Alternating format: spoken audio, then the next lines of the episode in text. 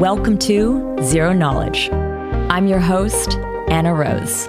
In this podcast, we will be exploring the latest in zero knowledge research and the decentralized web, as well as new paradigms that promise to change the way we interact and transact online.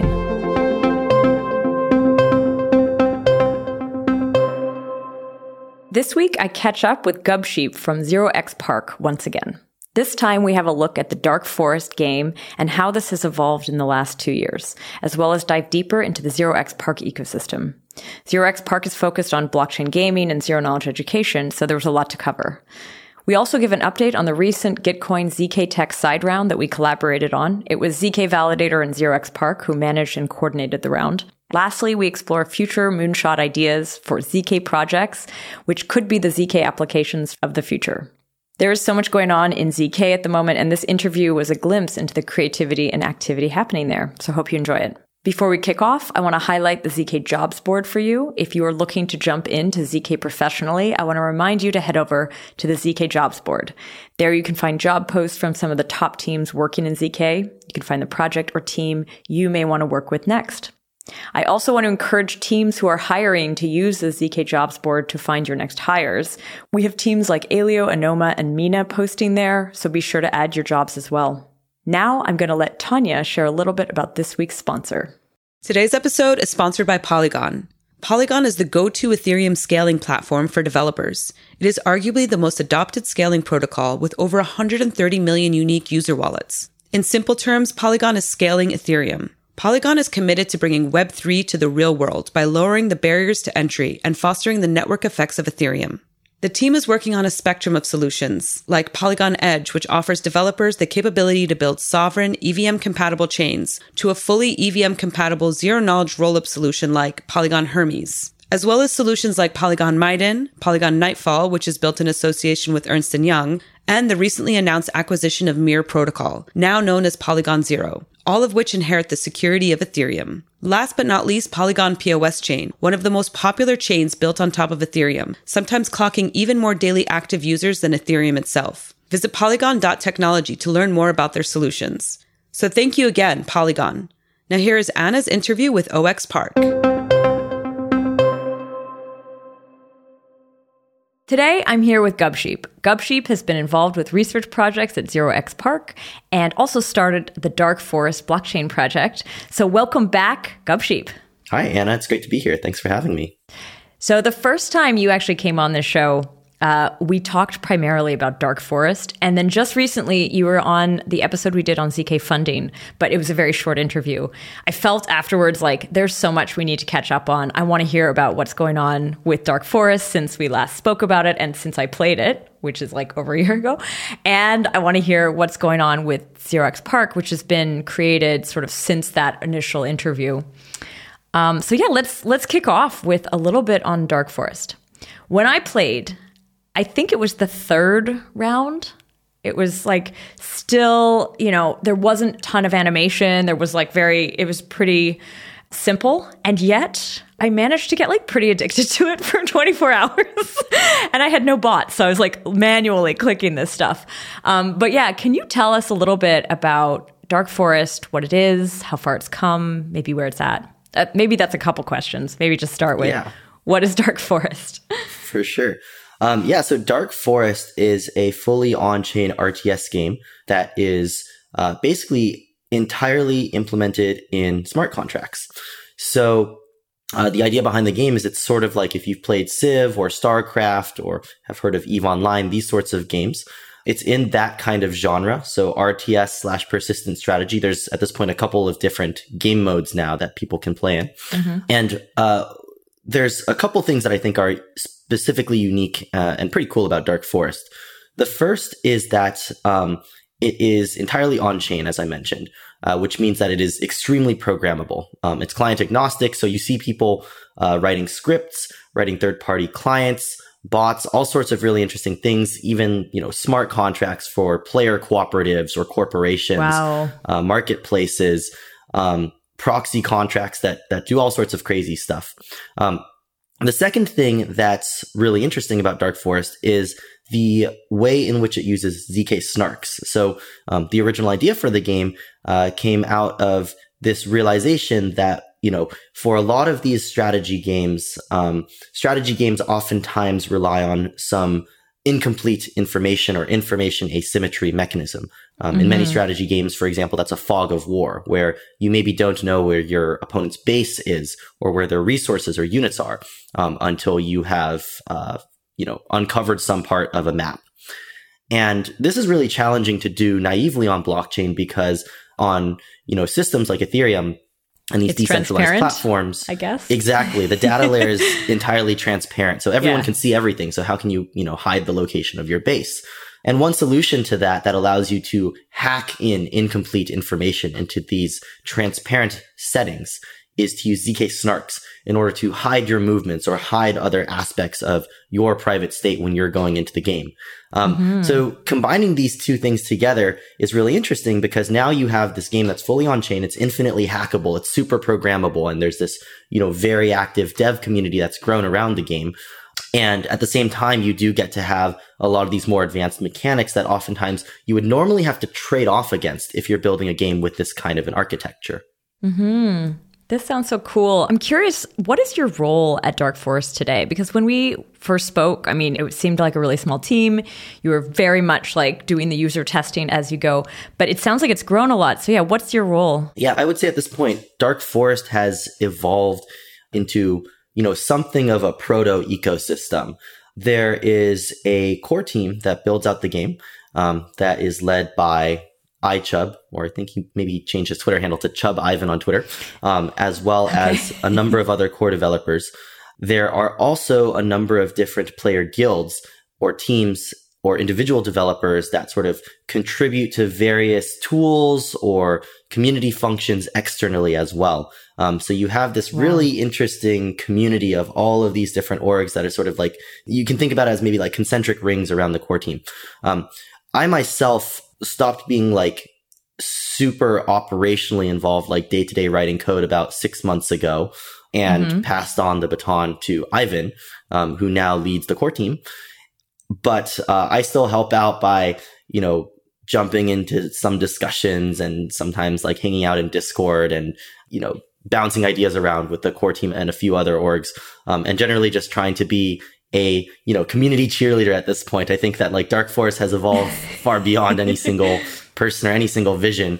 Um, so to the extent that uh, I can be a contributing force, I'm, I'm happy to do so. Very cool. There's a leaderboard in Dark Forest, right? Mm-hmm.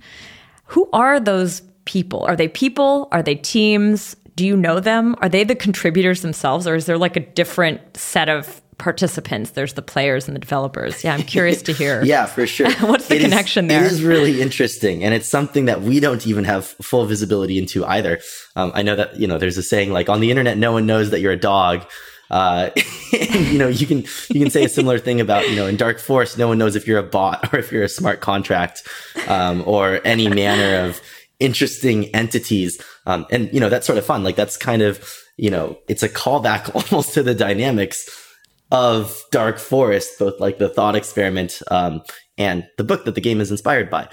I would categorize the participants in any given Dark Forest round into a number of buckets. Um, there are solo players, okay. which was sort of the like this was by far the dominant category for the first couple versions of the game. Like, you know, you have when a I was playing. Right, right. Like yeah. you have an Ethereum account where you spin up a new burner wallet and you just play on your computer. Um, but since then, a couple of other categories of like entities have emerged that I think are super interesting. The first is the DAOs, the player collectives, teams, guilds that collectively work together to operate a single account or a smart contract account that, uh, basically tries to achieve, you know, a maximal score on the leaderboard through cooperative mechanics. Um, so this can take several forms. I think like some early forms of this were you would have a single account, like a single private key. And obviously I, don't recommend this for actually interacting with, uh, real money on more substantial blockchain applications, but you would have people sharing these private keys amongst a trusted wow. set of like two or three or four people. One reason someone might do this is because Dark Forest is a pretty adversarial game where 24 yeah. 7 your empire is up for attack. So you might pair with someone who's um, across the world and co-pilot this account where you take shifts. You know, someone in East Asia is online at this time, someone in North America is online on the account at this time, someone in Europe is piloting the account at this time. So that's one kind of entity that's emerged, um, and it's been really interesting to watch. Uh, I think a couple of the most well-known names, of course, are to folks in the in the Dark Forest community. These will be very familiar, but like Orden GG is a group of largely Eastern European players who have dominated a lot of V0.6. DF DAO is a collection of players from across the world with a bunch of different backgrounds who have been running all sorts of crazy experiments and they're very competitive as well. Um, and Marrow DAO, which is a collection of players, I think a lot of whom are based in East Asia, uh, they run a lot of interesting community functions, build out a lot of infrastructure, and also uh, have a lot of very mm. competitive players. So that's another category.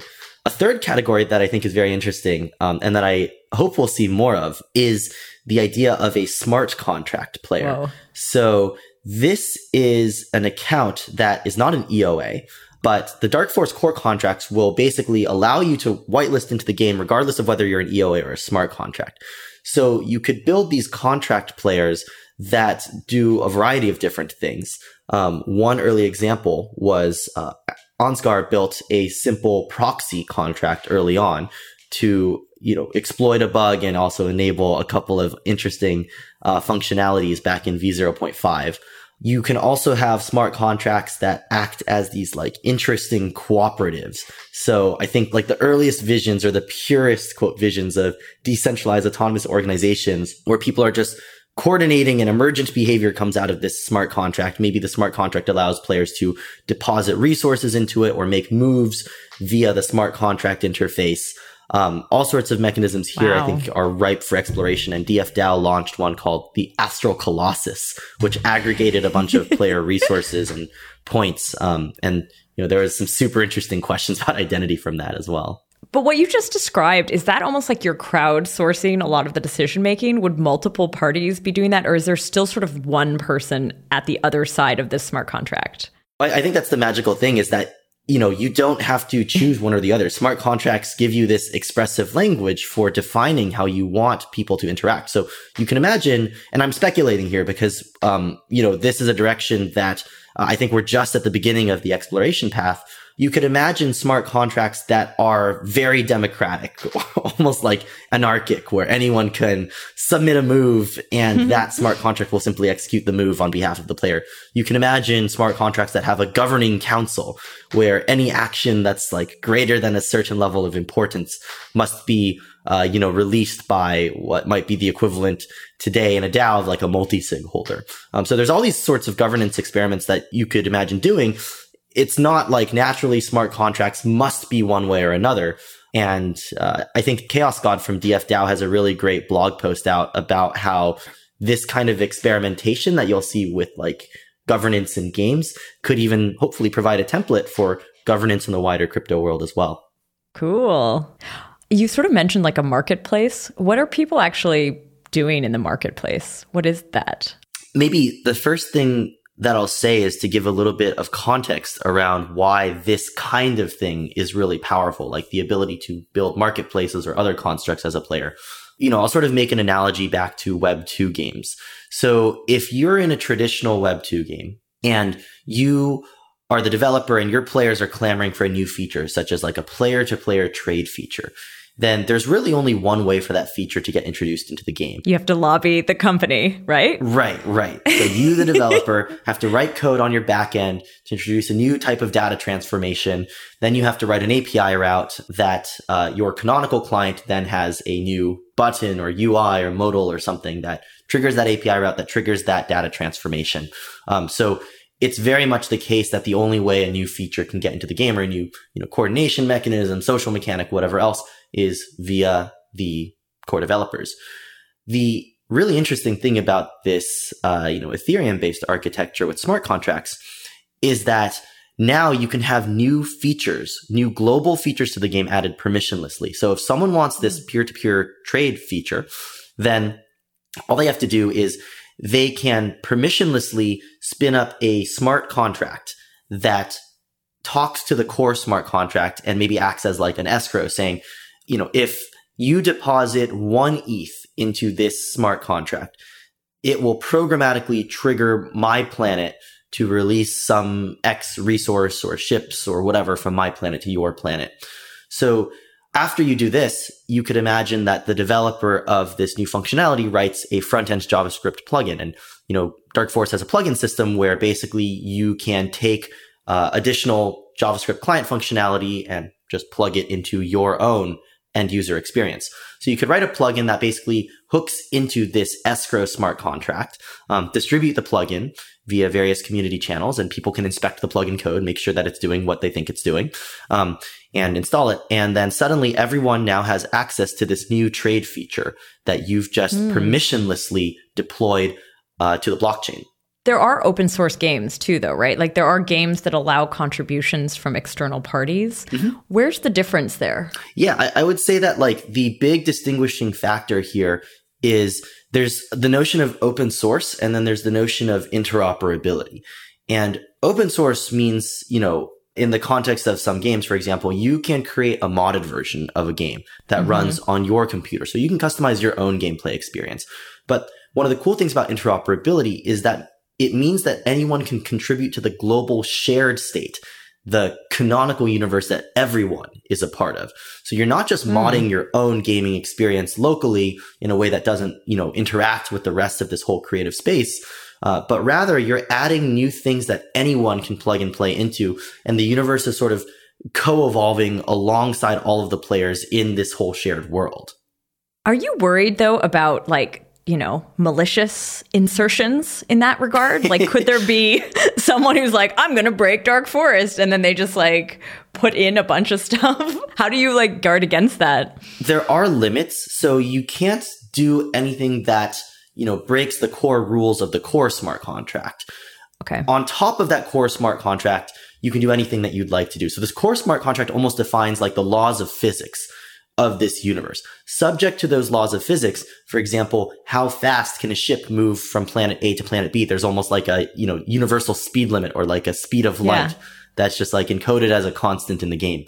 Um, subject to those rules, you can build any, for example, coordination mechanisms on top, or you could imagine building new resources or even nested games. But just like, you know, in reality, we can build buildings, but we can't mess with the laws of physics that define how buildings can be constructed. Um, okay. So there is a distinction there between the levels of abstraction. And that kind of means that game design is almost more like laying out a set of physics that we think might lead to some interesting expressive and emergent behavior rather mm-hmm. than specifically defining like either like total chaos, like anybody can do whatever they want or total order or just top down saying exactly what you can and can't do. I am curious about the spaceships. I saw that in one of the recent newsletters. So when I played, what it was was like you'd basically capture a planet and then the planet would sort of shoot out at another planet, right? Mm. Like what's been added since then? Yeah. Yeah. Spaceships are a really exciting primitive that were, uh, you know, designed and uh, deployed by Ivan and the rest of the core team. Um, so the core idea behind spaceships is that they're almost like these, you know, hero units uh, in some sense that are not bound to the same kind of constraints that other resources in the game, like energy or silver, which is like these are like economic resources, are bound to. So your spaceship is a little token that you can move around the universe, even to planets that you don't own. You can park your spaceship on a planet you don't own uh, okay. and still have control over it. This is not true of other resources like artifacts in the game. Um, mm-hmm. And they're basically a way for you to project power or different functionalities across space in ways that don't sort of just reflect the state of your own local empire. So spaceships cool. might have different effects. For example, there's one spaceship that uh, nullifies the effects of a planet. You can park a hmm. spaceship on a planet and it will halt the energy regeneration of that planet. And that is a common harassment technique. Essentially, if you're, you know, fighting an opponent and they have some big energy factory that's like mm-hmm. shooting a ton of forces at you, you park your spaceship on that planet and sort of disable its effects. Um, there's other spaceships that amplify the effects of a planet. There's other spaceships that convert planets uh, to have different functionalities. Um, and all of these things are basically almost like, I think, you know, Ivan and the other core team members who design the mechanic can speak more to the motivation. But one thing that I find fun about spaceships is it's like moving little chess pieces across the universe to kind of do your bidding. When you start to add those kinds of levers, basically you start to open up new strategies to winning. And what it sounds a lot like, and I'm going to nerd out a little here because you had mentioned Civ. That's my favorite all time game, I think. I think I can say that. And I've Yeah, played yeah, it Civ is amazing. forever. Like I've played almost every version at some point in my life. And the early versions were very much just about dominance, right? Like you had to like capture all the cities and there wasn't really any other winning conditions. And then later they introduced stuff like religious wins, diplomatic wins, space race, like this kind of thing. I think you need that nuance to start to have those other winning conditions. At this point though, how many planets are captured is the winning metric, right? Uh, it's some combination. Every round, usually some new objectives get added to the game. So in early versions, it was pretty straightforwardly like, how much silver have you mined? Or like in combination with what are the biggest planets that you own according to some scoring function. One of the cool things about Dark Forest though is that even this is something that can be customized and tuned. So uh, a couple of rounds ago, the team implemented a scoring contract, which is basically a contract external to the core contract, which tracks different scores and actions of players that were relevant for the specific round there. So you can imagine worlds where, you know, via a scoring contract or a different indexer defined function, the game is won in accordance with like the number of how many such and such planets you have. You can imagine another version where the game is won depending on who has uh, harvested the best artifacts. Okay. Some combination of these things, something totally different. We did a round where it was a race to the center of the universe. So there was a, Oh, wow. a big level nine planet at zero comma zero. Um, so this is very customizable. And in the most recent round of Dark Forest, the scoring function was a combination of a bunch of different objectives. Amazing. Now it's starting to look a lot more like some of these more mainstream turn-based role, you know, strategy games that are very very famous and have kind of a legacy of their own, multiple editions. now you have multiple rounds. right, right. Yeah, it's almost like each round is like another chapter in a story of ongoing development, Amazing. both like game development and community development. Um, and I think Mm-hmm. one thing that's uh, really exciting also about like the way that these mechanics have shaped out, and it's something that we've kind of hopefully been trying to be intentional designing towards uh, since the beginning is that like ideally each subsequent mechanic should have a multiplicative effect on the game where because you have these previous mechanics you don't want to just add a mechanic that allows you to do one new thing you want to add a mechanic that allows you to expand the space of strategies exponentially because mm-hmm. you can use it in all these interesting combinations with other mechanics. So for example, spaceships and artifacts have a certain relationship. Spaceships and planets have a certain relationship. Artifacts and planets have a certain relationship. All of these things have different relationships with potential marketplace constructs or the mining and information hiding construct. Um, and you get all these neat little combos and uh, people Cool. pull off like heists where they'll use like five different artifacts in a spaceship to do something crazy. And it's a lot of fun to watch. That's so cool. Would you say that in that community there's also like any additional contribution to ZK? Like is Oh, it yeah. is it purely on libraries? Is it yeah, I'm just curious like what's that interaction today? For sure. So there's a couple of different touch points. Um, one of the first things is that like, uh, I think that Dark Forest is one of the first applications where really you're putting zero knowledge proofs in the hand of an end user who is interacting with the system via a browser client. Um, so over the course of developing Dark Forest, we've found that we have certain developer needs in terms of, you know, writing and deploying these circuits. We've also found that like players who are making large volumes of zero knowledge proofs, uh, oftentimes might find the need for certain tools once they scale beyond like wanting to do a certain throughput of moves. Um, so a number of our community members who have discovered either crypto or specifically ZK through Dark Forest have ended up contributing substantially to the ZK ecosystem. So one example is Blaine, um, who uh, was one of the top two players along with Jacob back in round V 0.4 more than a year ago. Um, Since then, the two of them have built a lot of useful infrastructure for ZK apps and ZK developers. Um, Blaine nowadays is one of the co-maintainers of Circom actually. Uh, and he also helps out a lot with just that whole Circom Snark JS stack as well as various plugins and tools. Um, that Amazing. allow developers to um, have an easier time doing all of this. Uh, we've had players built out like remote snarking web servers so that way you can like offload computation. And uh, there's a project in progress now to build another marketplace for you know encrypted data in dark forest Ooh. secret data. So you can transact map data privately um, and that uses zk snarks as well. And that's actually a part of our latest xerox park zk learning group. So um, cool. a lot of things have either been inspired by or motivated by the game.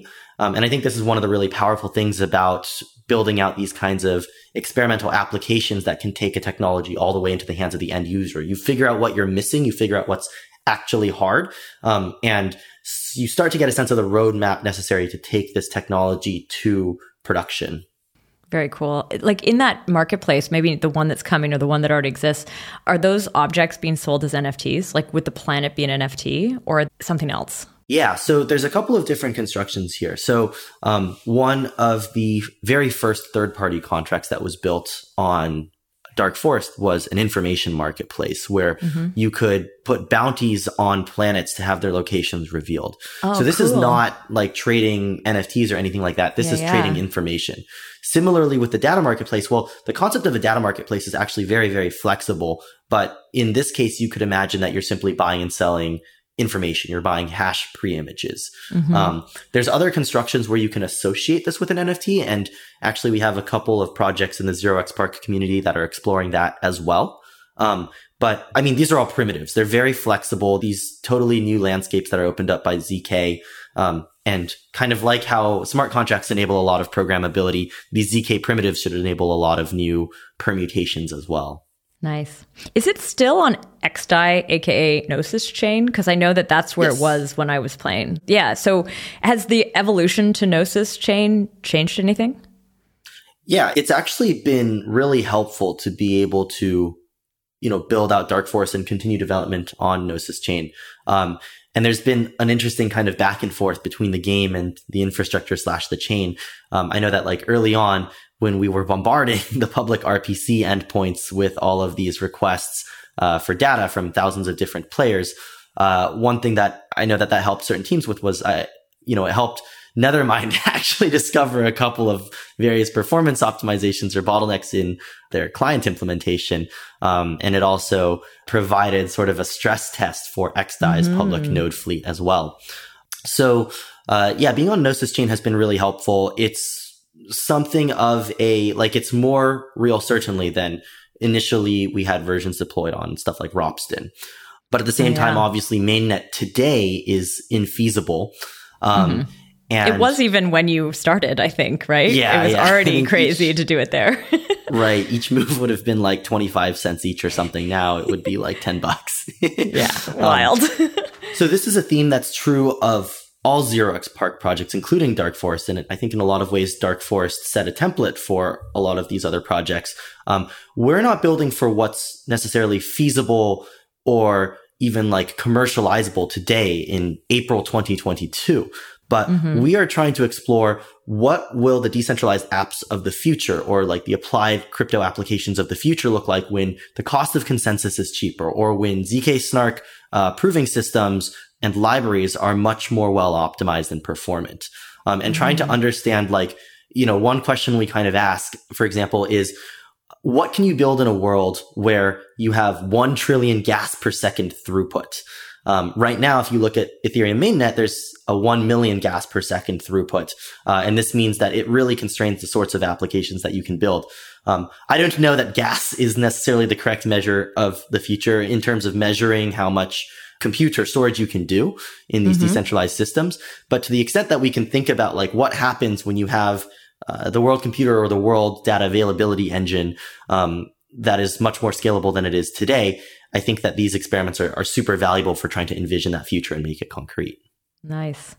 Now, this is kind of the end of the dark forest part of this interview. I did want to say one last thing, which is I'm so happy that uh, you introduced me to the book series because I finally finished it just recently. Oh, I'm glad um, I got a little stuck on the third one. I read quickly and then started and then waited and didn't quite get back into it, but finally finished it. And it's a great series. I totally recommend Yeah. it. It's And amazing. uh, I know it inspired the game, but would you say that thematically, do you still see a link between the book series and the game?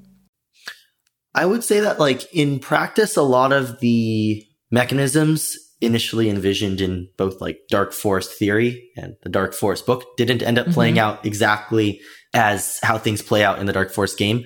Uh, there's a lot of reasons why. For one thing, it's a game. It's not like the future of your civilization is at stake. and I think that when you have uh, those kinds of different preconditions, you end up seeing very different player behavior. There's all sorts of different externalities.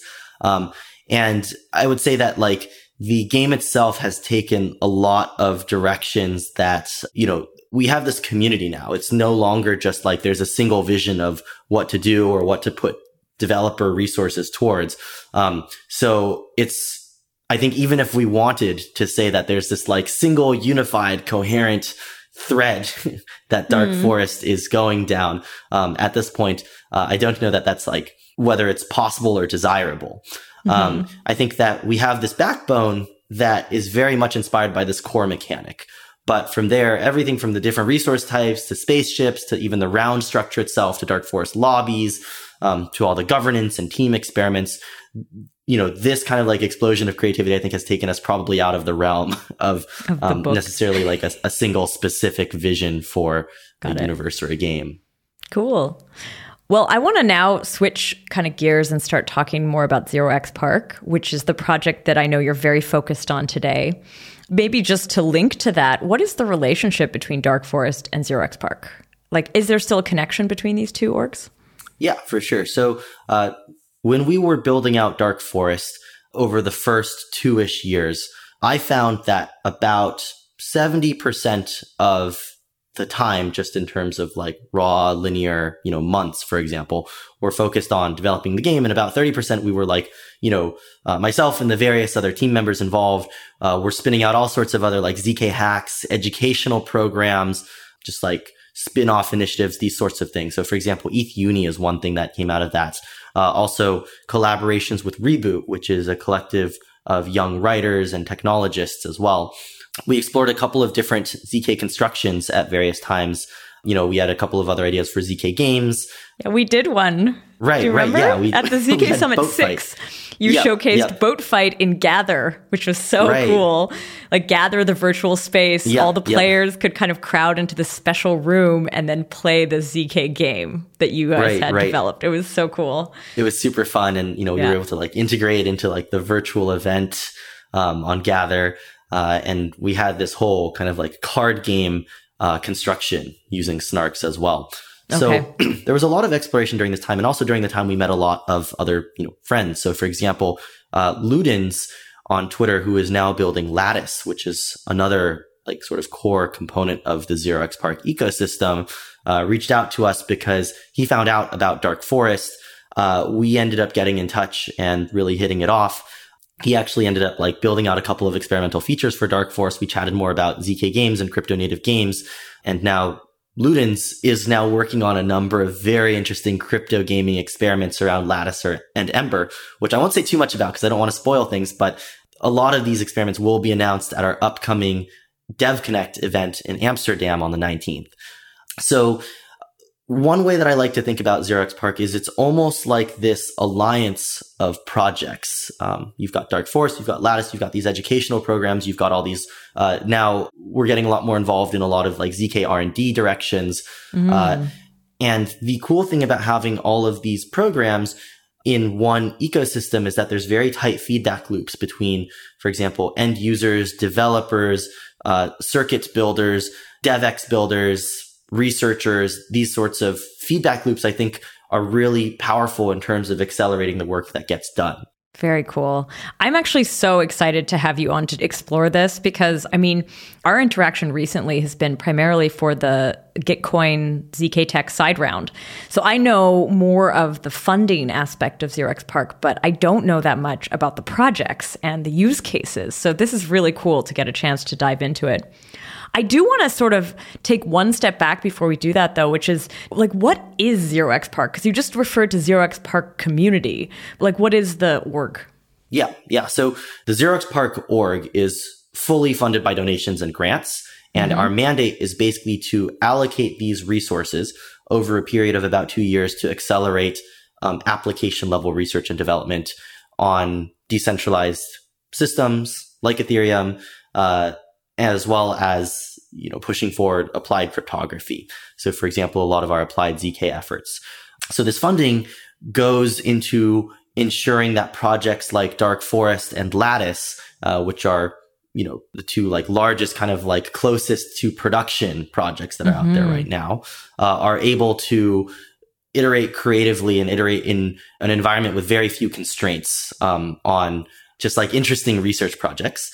We also run a bunch of these educational programs for university students as well as uh, technical specialists who are looking to get more into applied cryptography. So, for example, like our applied ZK learning group, um, we're very involved with uh, this program called Hack Lodge. Uh, we have ETH Uni as well as as sort of an undergraduate education arm. We have a student research program, um, and then we have a bunch of different applied zk r&d projects as well around for example building out core circuit primitives for identity applications um, so we support work into implementations of elliptic curve cryptography in CIRCOM. Uh, we support proof of concept applications such as um, you know private message boards with zk snarks private airdrops all sorts of like different experimental applications of zk for end user facing apps um, and then finally, we also do support work on DevX, dev tooling, and infrastructure for um, the ZK ecosystem. Uh, so this is things like various contributions to the CIRCOM and Snark.js tool stack. Uh, right now, we're trying to build up internally like a stronger opinion about where the next generation of proving systems and tool stacks is going to move. So we mm. can start contributing there and, and allocating resources there. Um, and then maybe a final thread of our ecosystem activities is uh, we are getting more involved in the public goods conversation. Well, you know, pretty much all of the things that we do internally are, I would hope to say, public goods. Mm-hmm. Um, in the sense that like these are all reusable things that hopefully can be permuted by other people in the future to build other awesome stuff. Um, but in terms of things like Gitcoin and other, you know, ecosystem funding that goes beyond our specific areas of focus, recently we've been helping to allocate the proceeds from Sequoia's NFT sale uh, last year towards things like ZK Tech and other ecosystem initiatives. That's so cool. Is there other kinds of support that you would see 0xPARC giving other than just funds, grants, and stuff like that? Yeah, definitely. So I think one of the most like legible support vectors that we have is grant giving. So we accomplish most of our work through grants and contracts. Um, where there's a team that is trying to build something. Uh, maybe it's a team that's coming out of the Zero Park Learning Group or the Zero Park Working Group or by some other mechanism. Um, and, you know, we award grants to help them get there. Um, but I would say that actually a lot of the support that we're able to provide is in less tangible directions. So by having a community of projects that are working at different levels of the stack, for example, one team is working on circuit primitives for um, various cryptographic primitives. Another team is working on developer tools. Another team is working on proof of concept applications. Even when you just look at like those three layers of the stack, if you're getting them together and having them in conversation, on a weekly or biweekly kind of basis, then you end up with these fast feedback loops where if you, someone at the application level is running into a problem, they can talk to someone at the circuit development level. Someone at the circuit development level is running into a problem. They can talk to the library maintainer. They can talk to someone who is an hmm. expert in tooling who might be able to give them what they need. And what we found is that uh, because ZK is such an immature space and everything at every level of the stack is moving so fast, mm-hmm. creating that space for people to come together and just have easy access to all of the learnings and all of the knowledge that's coming out of the rest of the uh, ecosystem is extremely valuable for folks in our community. So to that end, you know, that's why we do all these educational programs or various events, retreats, stuff like that. And uh, I would say like the final like vector of support here is also in providing some sort of a unifying framework for projects to think in terms of not and not necessarily one that's like top down directed, but something that like when you put a bunch of people who have a bunch of different perspectives on what ZK is and where it might be going, then you sort of naturally have this uh, almost like collective vision emerge where you're mm. like, oh, here's the place that like this ZK identity primitive might fit into a larger context. Oh, here's the place that this tool might fit into a larger context. Oh, here's where these, you know, like the timelines on these proving systems, we might be able to make some prediction on because this person has been thinking about like that system very deeply. This person has been thinking about the needs of the application level developers. Um, and what happens is everybody is able to, I think, like get a much better sense of like what are the most important problems to actually be answered. It's a very mm. immature and very fast moving tech space. It's a place where it's like really easy to lose your footing. It, there's, there's just so much going on. Making totally. sense of all of it and understanding what are the bottlenecks and mm-hmm. what are mm-hmm. the real like points of leverage is something that I think happens when you bring a lot of people together. So people just have, I mean, I would say like higher quality project ideas as a result and better ways of getting involved in the ecosystem. So cool. building those entry points creating those ideas. Yeah, and sort of linking it back to this funding thing, though. I mean, when you do grant giving, I mean, there's lots of entities doing grant programs. A lot of ZK projects will have foundations that are giving out grants.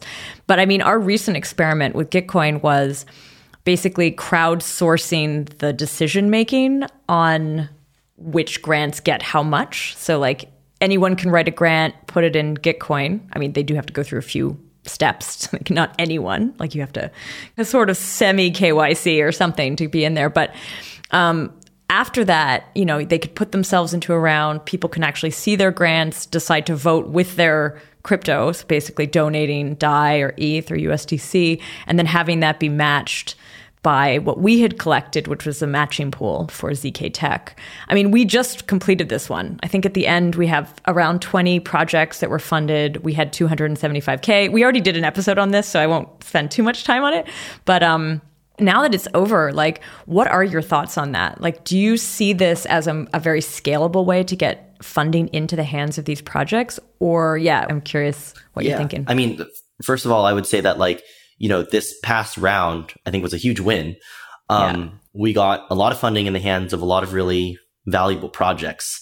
Um, and even beyond that, there's kind of the second order effects of even just bringing together a group of these matching partners for the first time, uh, to publicly make this commitment to funding public goods projects. Um, totally. and also holding up a beacon for various ZK projects that you know, otherwise might not have known about these kinds of avenues for funding. Like it's not entirely clear. I think a lot of times if you're looking to get into ZK, how do you fund your work? What is a yeah. path forwards if you see that there's this need for like a very important like open source library or something like that? Well, mm-hmm. how do you get started on that and how do you get like compensated for that?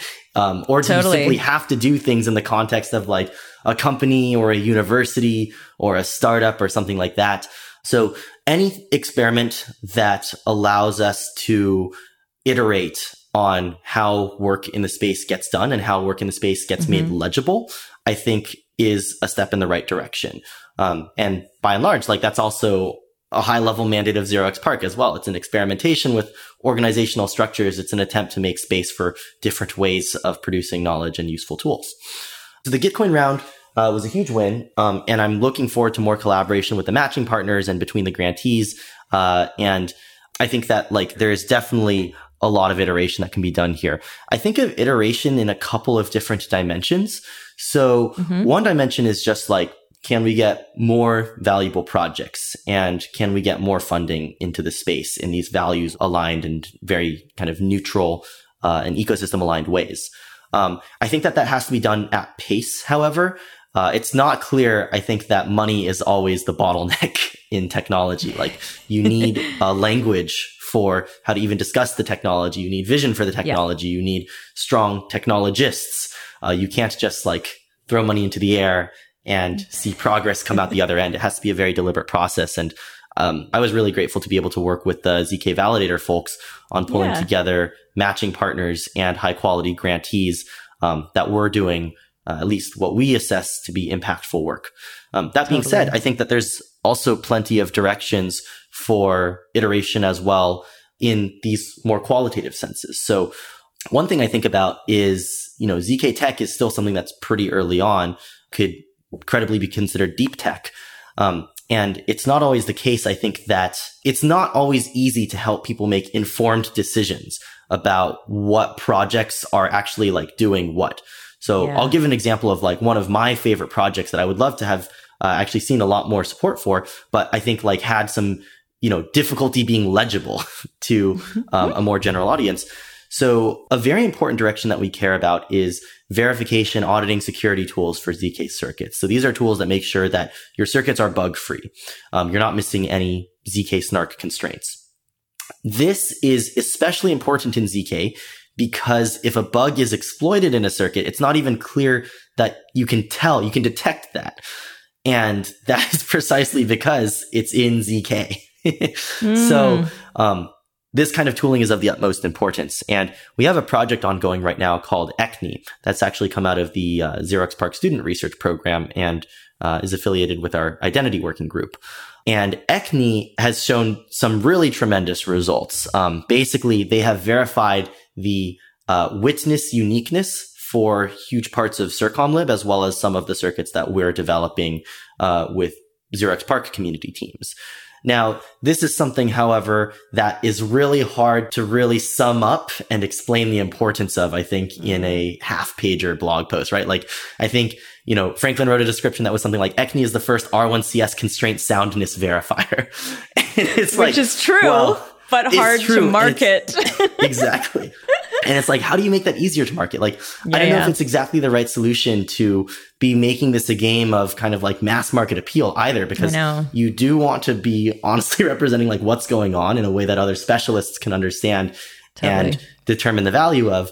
Um, that's definitely one of the limitations. And it could be interesting to explore. Like, I think you need a portfolio of funding mechanisms. You need the democratic public goods funding mechanisms. You probably also need more curated grants programs. You also need, you know, grant givers who come from all sorts of different perspectives and, and areas of expertise as well. Totally. And what we've been talking about is also this idea of like, what do you do after that initial push? Like when the library's been created and you need to maintain it, it's even less kind of attractive to fund in a way because for like the average person, because it's just something that's there. It's not new. Like it's not shiny, Exactly. Yeah. Maintenance is not sexy, but but you need important. people, you need people to be doing it. And that's the challenge. How do you keep those maintainers going and paid and excited and all of that? Um, one thought that I know in our takeaway, we did a little debrief this week on just the Gitcoin round, but it was this idea that this is a phenomenal place for new projects and individual contributors who are like just arriving into ZK, just starting out, because the sums cannot, I mean, some of them can be quite substantial, but if you're new, you maybe don't raise that much, but you can start to almost like build up your project through creating a grant. Like, you know, you do one round with us and then you get a little bit of seed funding, something to start you out. And as you develop that grant, you can actually be in subsequent rounds, potentially see it grow. So it's like, it's great seed. That's sort of the idea. It's a great sort of seed funding. Yeah. And I think another great second order effect here is that your project gets in front of so many more eyes. So even by putting a grant up, that's another uh, awareness vector for people to know like, oh, this is the sort of work that's going on. This is a team that's actively involved in the space. We found all sorts of projects that uh, applied to join the grant round that just weren't on my map at all. So Yeah, yeah. I totally agree. I mean, this is a really good way to also get in front of gubsheep and me for sure, because we're staring at it all the time. yeah, But uh, just like every day I'm just refreshing over and over. checking to see who submitted. Right. But um, yeah, thank. I, that was really fun doing that with you, and I think it's good that we talk about it now on the podcast, also to give people a sense for like this is ongoing, right? There will be another round. Yeah. I think Yeah. one of our challenges was actually like there are lots of small ZK teams that maybe weren't aware of the opportunity, and you know, I was at the same time running ZK Hack, so I like sort of trying to double my marketing efforts. Um, but yeah, for the next round, I don't think we have a date yet, but it, they happen almost every quarter. And so if there's someone out there who has a small ZK project or idea, or they want to sort of get that seed funding, please look out for the ZK Tech Side Round. It comes every quarter. It's on Gitcoin. We'll be announcing it probably on the 0xPARC Twitter and on the ZK Validator Twitter and on my Twitter. So definitely like keep tabs on that. And we would love to see more projects. So that's my that's my call to action for the mid episode. Oh yeah. but I have more to ask you before we wrap up this show because I've sort of been holding off on this, but this is to me some of the most exciting stuff coming out of 0xPARC, and that's these use cases. The six ZK moonshots blog post that you wrote. You had already mentioned ZK identity, but like maybe we can dig a little bit into what that means. For sure. Yeah, I think that identity is definitely starting to become a hot topic. It's something that I know a lot of the you know earliest people in the applied ZK space have been thinking about for a long time. And it's something that's really exciting to see like more and more buy-in uh, for as the tools have become a little bit more mature and we can start seeing what these applications might look like in concrete practice. So at a high level, one thing that we've been thinking a lot about is um, what does a world where you have these more neutral or permissionless identity protocols actually enable? Mm. And so I think that ZK identity is becoming increasingly a hot topic within ZK. At least it's starting to see more and more traction. Um, it's something that a lot of the earliest people in applied ZK uh, have been thinking about for a while. Uh, I know that like iden3, for example, has had this vision of permissionless identity for a long time now. Totally. Um, but as the tooling has become more mature, and concrete practical applications and what they might look like, the pathway there is starting to look a lot clearer we're starting to see more and more activity in the space pick up. I think that, you know, in terms of decentralized identity protocols where you have these like permissionless and neutral self-sovereign uh, identity protocols, the reason that ZK snarks are such a big unlock here is because they allow for a much more general and expressive kind of identity language than was possible in the past. So one framing that I have for the history of like a lot of uh, useful cryptographic primitives is that like over time we've been gradually expanding the set of possible claims um, that you can make using cryptography. So initially, when you have public key cryptography um, and public key signature schemes, you can make these claims uh, that are basically like, you know, I know the secret private key corresponding to Alice's publicly declared public key. Um, and therefore you can probably assume in your interactions with me that I am Alice. Mm-hmm. And this is a mm-hmm. huge step up from just not even being able to prove anything at all. Um, but obviously it's a pretty specific kind of claim. And over time, we've seen, you know, new primitives and new kinds of claims uh, that you've been able to make with cryptography. For example, group and ring signatures allow you to say, I know the private key corresponding to one of Alice, Bob, or Charlie's public keys. And I'm going to attest to this message. So you don't know specifically who I am, but you know that I'm a member of this group. Um, mm-hmm. And you can mm-hmm. imagine someone signing like on behalf of an organization or a whistleblower proving that they're, you know, someone in a company or, or agency. Um, you can imagine someone proving that they're a politician and signaling consensus on some measure. So you have group and ring signatures and all of these protocols have sort of different properties. Then you have aggregate signatures, threshold signatures, all sorts of things, again, that are just allowing you to widen the space of claims that you can make.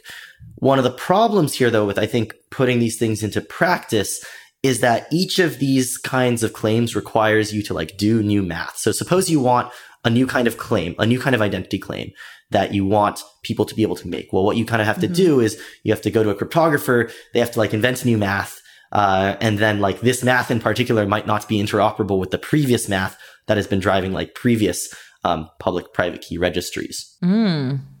And you know, because of this, it's it's just difficult to get a lot of these claim languages off the ground in practice.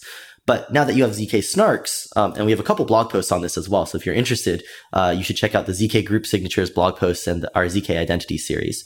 Um, with ZK Snarks, ZK Snarks turn a lot of these math problems into coding tasks. So you can basically write code that says stuff like, I know a private key such that when you run it through the function pub keygen, I get this public key value X and X is equal to one of A, B, or C. But all of this is happening inside of a zero knowledge proof, so I won't tell you which one it's equal to. Oh. Mm. And then, you know, you have all these properties, like, for example, if you want to enable people to disavow messages after the fact, then you can like write another line of code that like uh, adds or removes like a salt to the message attestation. Um, mm. And as a result, you now have this language for expressing identity claims, which is interoperable with all the other languages because you're building up from the same ZK snark primitives. Uh, and furthermore, it's not like you have to be a mathematician in order to generate a new like type of claim. I mean, you do have to know enough math to like code ZK snarks, but uh, it does reduce down to something more of a programming problem. Uh, mm. It's much more configurable. And I think that's one of the big things that's enabling all of this new thinking around decentralized identity. Like I know, you know, decades ago, the cypherpunks had kind of this vision for the world where you'd have these like self-sovereign identities, people proving all these things to each other on like neutral protocols. Um, it's only decades later when we're starting to get these much more powerful cryptographic tools that a lot more of that is, you know, becoming in reach. It's getting closer to the actual user. Yeah. Absolutely. Yeah. Mm. Um, Still not quite there, right? We we have not to admit quite there. It'll be a while yeah. still, but we can start seeing like the shape that this might take down the yeah. line. I've been thinking a lot about the ZK identity or identity generally. Like, so I just recently heard about some AI program which can take audio voices and basically just start I mean it's deep fakes basically but they it's already there it's like a commercial product where you can just take audio and just get them to say stuff. And that's kind of terrifying as someone who speaks on air a lot right? Um, and then I was yeah. thinking like oh man so I, I you know now potentially my you know some sort of signing with a ethereum address or some sort of address will potentially actually be the only way that people can know that it's me. But then there's a lot of data spilled and like which address would i use? And would i feel comfortable sharing that that's my address if it has you know funds on it or something like that um, and that's where this ZK identity all of a sudden starts to become very, very real, for me at least. And I think the problem of identity has been voiced for many years, but I think now it's getting to a point where it's going to be a need, not like a problem of the future, but a problem of now. And I hope that does push it to become much, much more usable. And I think there's ZK identity, but are there other like applied cryptography solutions to that? Is there like FHE identity or I don't know if it would really make sense. Yeah. But. Yeah. I mean, one thing that's really exciting, um, that recently came out is, uh, uh Dan Boneh and some of his collaborators I know, um, recently released a paper about basically like MPC friendly snarks. So you can oh. collectively generate a snark proof, uh, with a number of other people, all of whom have their own secret data who they're also not revealing to anyone else in the collaborator set. And there's certain kinds of uh, claims that you actually just can't make if you are only allowing a single person to generate a ZK proof on just their specific private data. So that kind of thing just continues to expand like the level of generality with which we can use these tools. I think that ZK snarks are actually the first in what will be a much longer line of what I think of as like next generation of like really powerful and more general cryptographic tools, FHE, MPC, maybe someday even like, you know, people talk about like IO, indistinguishability obfuscation. Um, and I think that these tools are going to be really important for combating, like we've already seen in the last decade, a lot of the pitfalls of the gradual like centralization of online identity and personal data. It's been like one mm-hmm. of the mm-hmm. biggest topics regarding like the evolution of the internet in the 2010s. And I think that, like you mentioned, this is only going to become more and more of a problem. Like perhaps as we move to biometric identity systems uh, in the longer term, do you really want your biometric data to be stored in places where you don't have control over that? Like that's something that's so close to you. Yeah. There's so many different kind of like attack vectors. Um, I think that like a lot of technologies have the tendency to make the powerful more powerful, especially like communications and information technology. Uh, when you think about things like, um, you know, surveillance technology or data analysis tools getting more and more powerful, like maybe one of the issues with biometric markers is as cameras get better and we're able to like store and process larger volumes of data, one could imagine that it gets scary and scarier if someone's able to like reconstruct some uh, part of your face or something like that and, mm-hmm. and use that in a deep fake or use that to try to like authenticate on your behalf. So I see the other side of this as these cryptographic tools, which inherently give the defender an advantage over the aggressor or, or the person like on offense here. Yeah. So these kinds of tools for preserving individual liberty, ensuring that like individual people and entities can maintain their own boundaries, um, are only going to become more and more important as tools on the other side continue to get more advanced as well. Let's dig into some of the other moonshot ideas that you had covered. And I just have the list in front of me now, but one was Fog of War, which I think we've covered quite well, which is this idea of on chain gaming. I guess you could do other games which use Fog of War, maybe very easy to use Fog of War libraries. Maybe that already exists from Dark Forest, does it? Uh, not, really. quite yet. The Okay. dark forest like hashing construction is like pretty specific. It would be very Okay. cool to see it used in elsewhere though. Cool. The second one was private data marketplaces. Is that what you were talking about before within the dark forest context, or is this something? I guess that was an experiment of that, but it could be anything. Yeah. So the idea behind the private data marketplace is that um, blockchains are really useful for enabling trustless escrow of you know assets that can only be owned by one person. So, uh, for example, if I have an NFT, then it's really easy for us to spin up an escrow contract that says, uh, all right, like, you know, as soon as you've deposited one ETH into the escrow smart contract and I've deposited the NFT, then both of those items can be swapped and the NFT sent to you and the one ETH sent to me. Um, the problem with data, however, is that data is something which once it's made public, everyone can see it.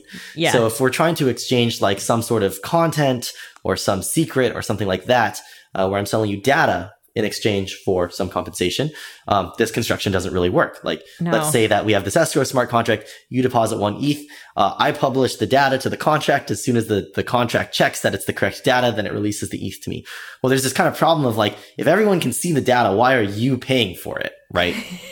um, so, uh, the idea behind the private data marketplace construction is that uh, what I should be able to do instead of just sending the data up in plain text to the smart contract is I should be able to encrypt it with your public key and then provide a ZK snark proof that the plain text message corresponding to this ciphertext has certain properties. For example, like the plain text message is indeed the coordinates of a dark forest, you know, planet hash, or this plain text data is uh, a high res image that when downsampled, downsamples to this like public thumbnail that you're buying. So one of these projects, um, 0xe basically is building out like, uh, NFTs that you can't right click save, which I think is a really fun tagline. Cool. Um, so, uh, I think that there's like, you know, this is an important primitive. Um, you can imagine it being used for a bunch of different things. Another thing, uh, in the very, very long run is one of our students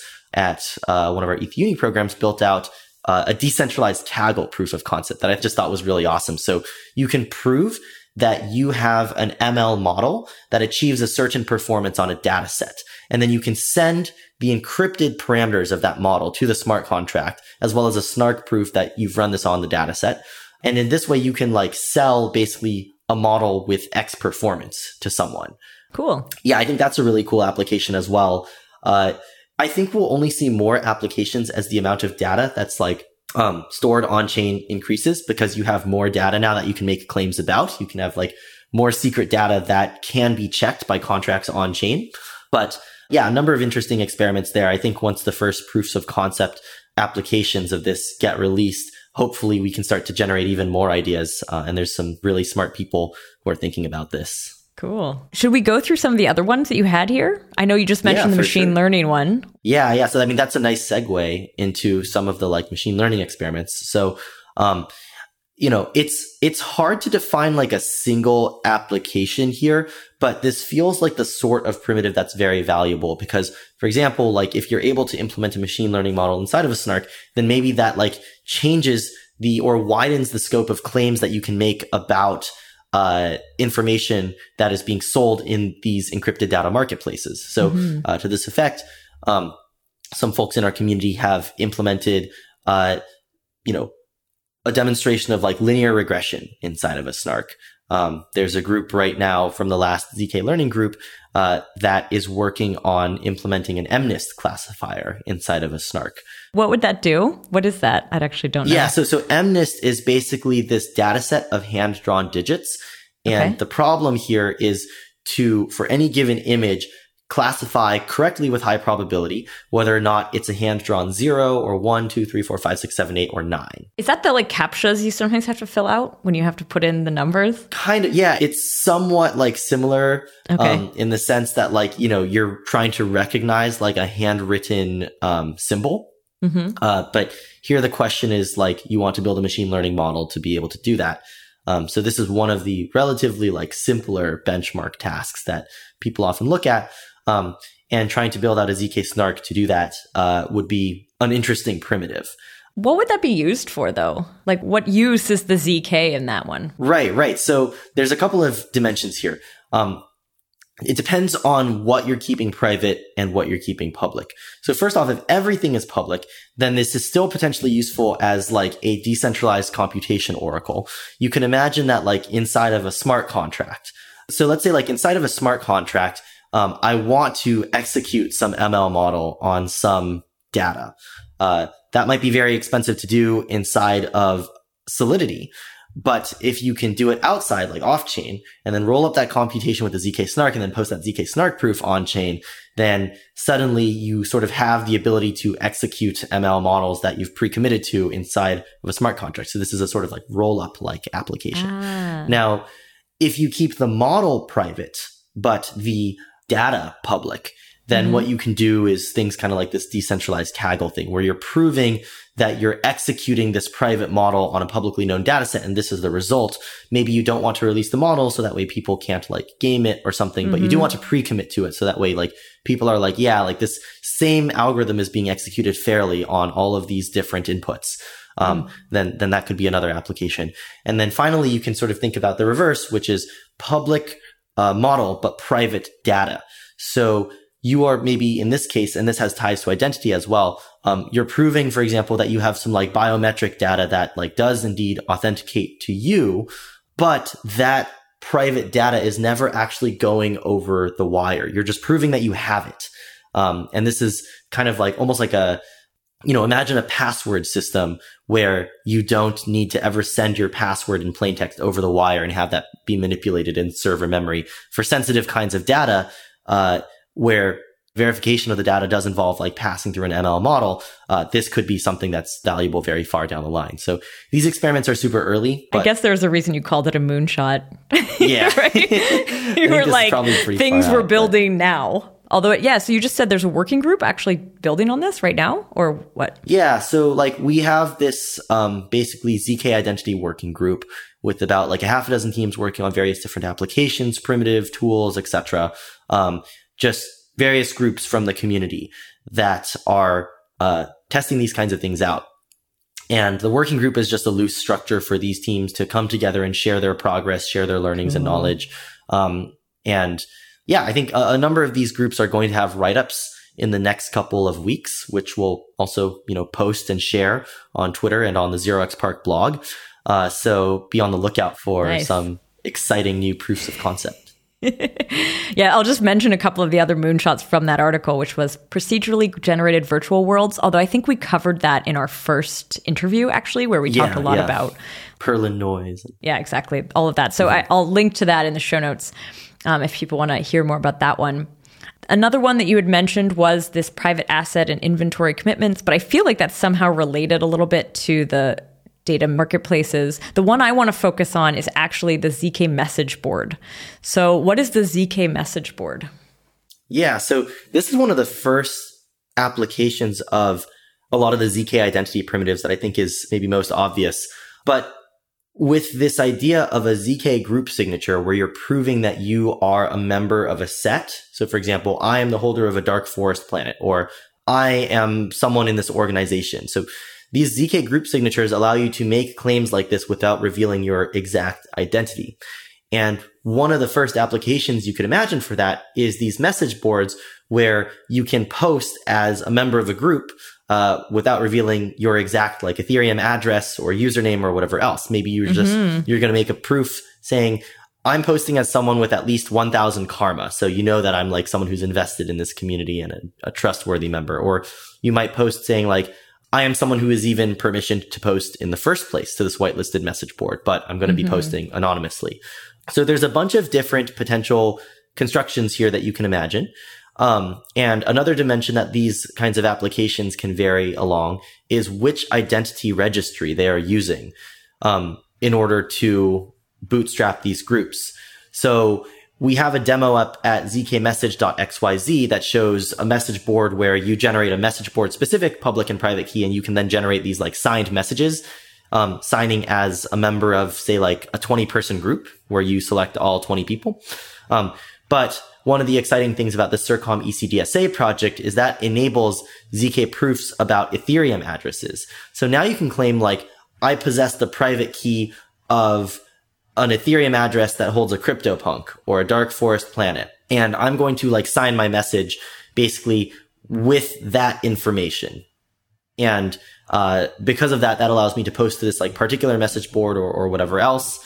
Um, and you can imagine like a world where you have like Reddit like boards or something uh, where people are posting like, yeah, I'm posting as part of the moderator team or like Discord mm-hmm. servers where it's like, I'm posting as someone with a particular role. Um, this is just like another interesting social mechanic. There's obviously a lot of different ways that it can be used. Um, it's hard to say exactly like what the exact like emergent behavior will look like. Um, but once you have this, I think you're kind of on the pathway to other applications around things like whistleblowing or other credibility preserving uh, mechanisms where anonymity and privacy is important. It's like you're taking an idea that I know we had heard about a couple years ago, Semaphore. I remember Barry talking about this sort of like fully private board where anyone could post anonymously. I remember finding that like actually terrifying because there used to be this app called Secret that was like the same thing but in mobile and it wasn't really private but it was private enough that people felt comfortable sharing stuff. And all it became was a like horrible gossip turbine of like falsehoods about people that knew each other and it just sounded like kind of a cesspool. And that really kind of scared me when i heard about like just pure semaphore which is just like you can always be private you can say whatever you want. Sort of uncensorable but also like unmoderated. I love the idea of the roles and the idea of reputation somehow being built into it, but still being kept private. I think that is, in a way, the solve to that concern that I had had, which is it's not just like an anon coming for like one second and just making up stuff. So that is kind of cool. I like that. Ideally, like you know, we also want to be really careful around that kind of stuff as well, because one of the scary things about anonymity is that uh, there's questions about accountability that that raises. Yes. Um, I think we will have to evolve new standards and design patterns. Um, for example, like there's a bunch of different axes that you can tune here and like dials that you can play with. One is that you can have like moderated and still censorable message boards where yeah, maybe like there is a centralized service provider that is like hosting the data and stuff, and they're just like not going to allow uh, any just like content of certain types. Um, or you could imagine that like the primary mechanisms here are like you do have to prove that you have posted before, you have a lot of reputation, you're a valued member of the community. And, mm-hmm.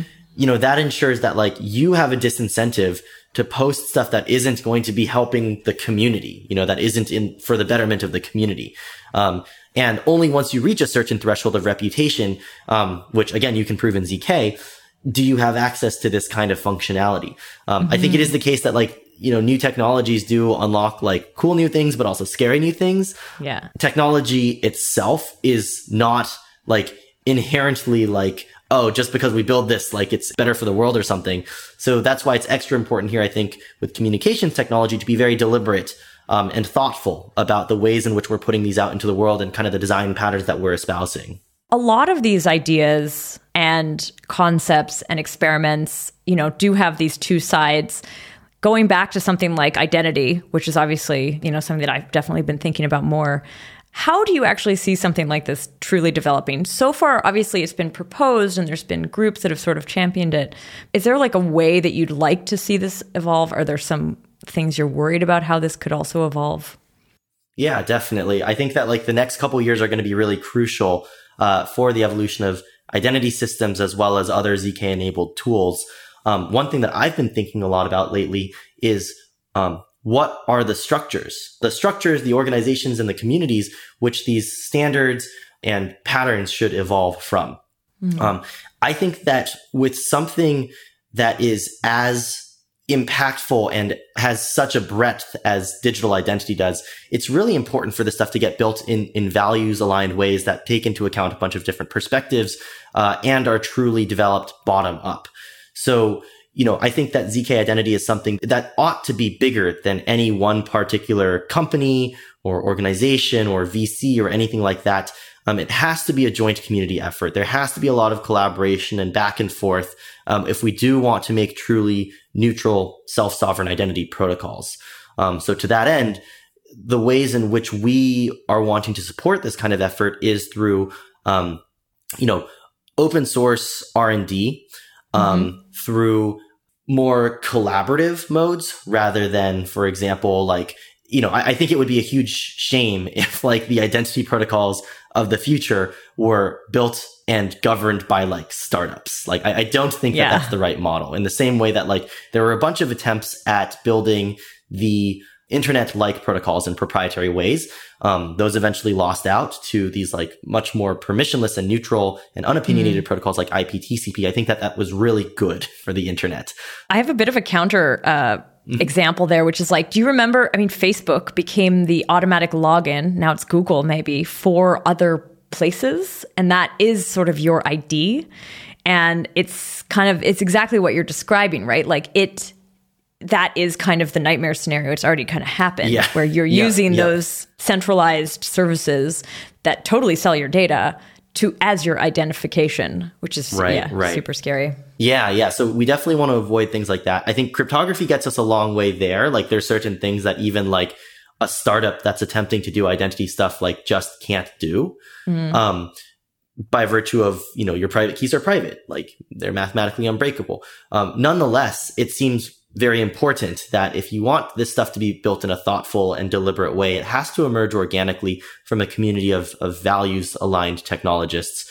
Um, again, rather than like a company with a token or like, mm. like what would the implications be of some actor holding like a 20% financial interest in the identity protocol or the attestation protocol of the future. Like, I, I, think that makes no sense. I think that that's, that's probably leads to a bunch of like weird externalities where someone is sure. trying to push for something in this way because, you know, they're misaligned with the good of the community. Mm. Um, and I think, like you said, like, a lot of these tools are quite scary. And one of the ways that we can defend against uh, tail risk and the worst possible outcomes is getting a lot of voices in the room to help patch things up as they come up. You know, yeah. someone from this kind of a background or this corner of the ecosystem says, Oh, you know, but have you considered this? Or maybe they, they realize that like there's this important tool that needs to be built that mm-hmm. allows for some sort of like audit of such and such thing or, uh, you know, whatever else. So the plug, I guess I would make for how I hope ZK identity to develop is in this more collaborative way. And, you know, I, I think that like I would basically extend the invitation to anyone who is interested in developing in this way to join us. We have a lot of different programs here, a lot of different like teams in the community that are working along these like lines of inquiry. Uh, and 0xPARC itself hopes to be a vehicle to facilitate like again, new ways for projects to be built. Like you don't just have to build these things as like Delaware C Corp, VC backed startups or mm-hmm. whatever. Um, the structures we use to build things should align with our goals. Uh, and to the extent that we can keep options open by like giving grants, bringing yeah. values aligned people together. Uh, I think that's the contribution that we can make to the space here. So it's super interesting how the funding plays into that too, because the minute you say that, it's like it can't be VC backed, you can't just stick a token on it. You have pressures to do those things. This also goes back to like when people have early ideas in ZK. Right now, ZK is very fundable. There's a lot of VCs that are going to be interested and get you excited and be like, oh, we're going to give you money. But there's it changes how you think in certain ways. It changes how you're going to act inevitably. Like you, right, you're going right. to, and you, the pressures that you're going to have to manage and the expectations from peers or guides. Like a lot of those investors and VCs can be incredible guides and helpful in the right context. But in the wrong context, they could also be adding pressure, pushing you to market too fast, getting you to put a token together because they need returns too. Like we always right, have to remember right. what are the motivations there. Um, like that's what their business is. So for what it's worth, I don't think that like it's this is like a bad thing. Like I'm not like mm. anti like companies or anti like people making profit or being rewarded for uh-huh. good work. I think that like in fact it is a net very positive thing for certain parts of the ecosystem. Totally. So for example, like there's a lot of infrastructure uh, and like service businesses that I think should be VC funded. That's going to accelerate that kind of stuff so much. And like that is going to benefit, like that, that's a rising tide that's going to lift the entire ecosystem. I think you just have to be careful about like along which dimensions, like for what you're trying to do, what is mm-hmm. the right funding mechanism or what is the right like ecosystem for this to come out of? Um, I think like, for example, for open-ended research, a lot of times you're going to be able to take advantage of the most open-ended and creative explorations when you do have flexibility and like, you know, you, you have like essentially no strings attached, like mandates. Um, yeah. To just pursue these like lines of inquiry. And then, you know, once maybe you know the thing that needs to exist in the world and you want to step on the gas pedal, maybe that's the time. Uh, and you know that like this kind of alignment is correct. That can accelerate things. But then maybe for standards or where you're trying to build like neutral or canonical substrates, something like Ethereum or the internet or potentially identity protocols of the future, you need to think about that probably a little bit differently. Yeah. Um, and I think, yeah, it's, it's just important to be thoughtful there. Cool. I want to say thanks so much, Gubsheep, for coming back on the show and having this yeah. conversation. You know, it went from dark forest and games all the way to identity and zero knowledge libraries and funding. And yeah, I really enjoyed this journey with yeah, you. Yeah, this was a ton of fun. Thanks again for having me, Anna. I hope we get to collaborate on more things in the future too. I know that we've done the Gitcoin together, but maybe we can get you involved in ZK Hack somehow. Hmm? Absolutely. Yeah. I mean, well, I know Kobi is going to be presenting some of the ZK Hack puzzles at our ZK learning group. Um, yeah. So there's always ways like the community right now is pretty small and whatever we can do to work together to expand it is that's up our alley. Very cool. I want to ask you about how people can get involved and people who want to learn, they want to learn about ZK. You have this learning group. Do you expect to be opening that up more? Are you going to keep it to a small cohort? Like what's the future of this? Yeah. So um, right now, like we have published a lot of the resources, pretty much all of them actually at learn.0xparc.org. So Great. you can see various recordings, exercises, um, learning group notes from the past learning group, as well as demos of projects uh, from that learning group as well. We hope to do the same with this current learning group. Um, a lot of what we're trying to do right now is first we're trying to get from zero to one on our like educational programs, uh, grant giving programs, just get the engine started up. Um, mm-hmm. But then the next question is like, yeah, how do you scale beyond that? Our goal is like, you know, we really do want to allocate like substantial amounts of funding to move the ecosystem forwards here. Um, again, like money is not always the bottleneck, but to the extent that it can unlock, um, like freedom for values aligned technologists to just pursue an interesting line of work, um, then that's our goal. Uh, we're already seeing this with like Dark Forest and Lattice, which 0xPARC is the primary funding source for currently. Um, so we're looking to be able to run more learning groups in the future, larger learning groups, perhaps more open grant programs. Uh, that's just something that we're we're figuring out over the next couple of months. But if you know you're excited about what you've heard today and you want to get involved, you know, keep on the lookout. Uh, we have a blog, we have a Twitter where we like uh, post updates, um, and yeah, we want to be supporting people who really want to work substantially on this stuff. So cool. Thank you, Gubsheep, for coming on. Yeah, this was a ton of fun again. I want to say a big thank you to the podcast producer, Tanya, the podcast editor, David, who's filling in for Henrik this week, and to our listeners, thanks for listening.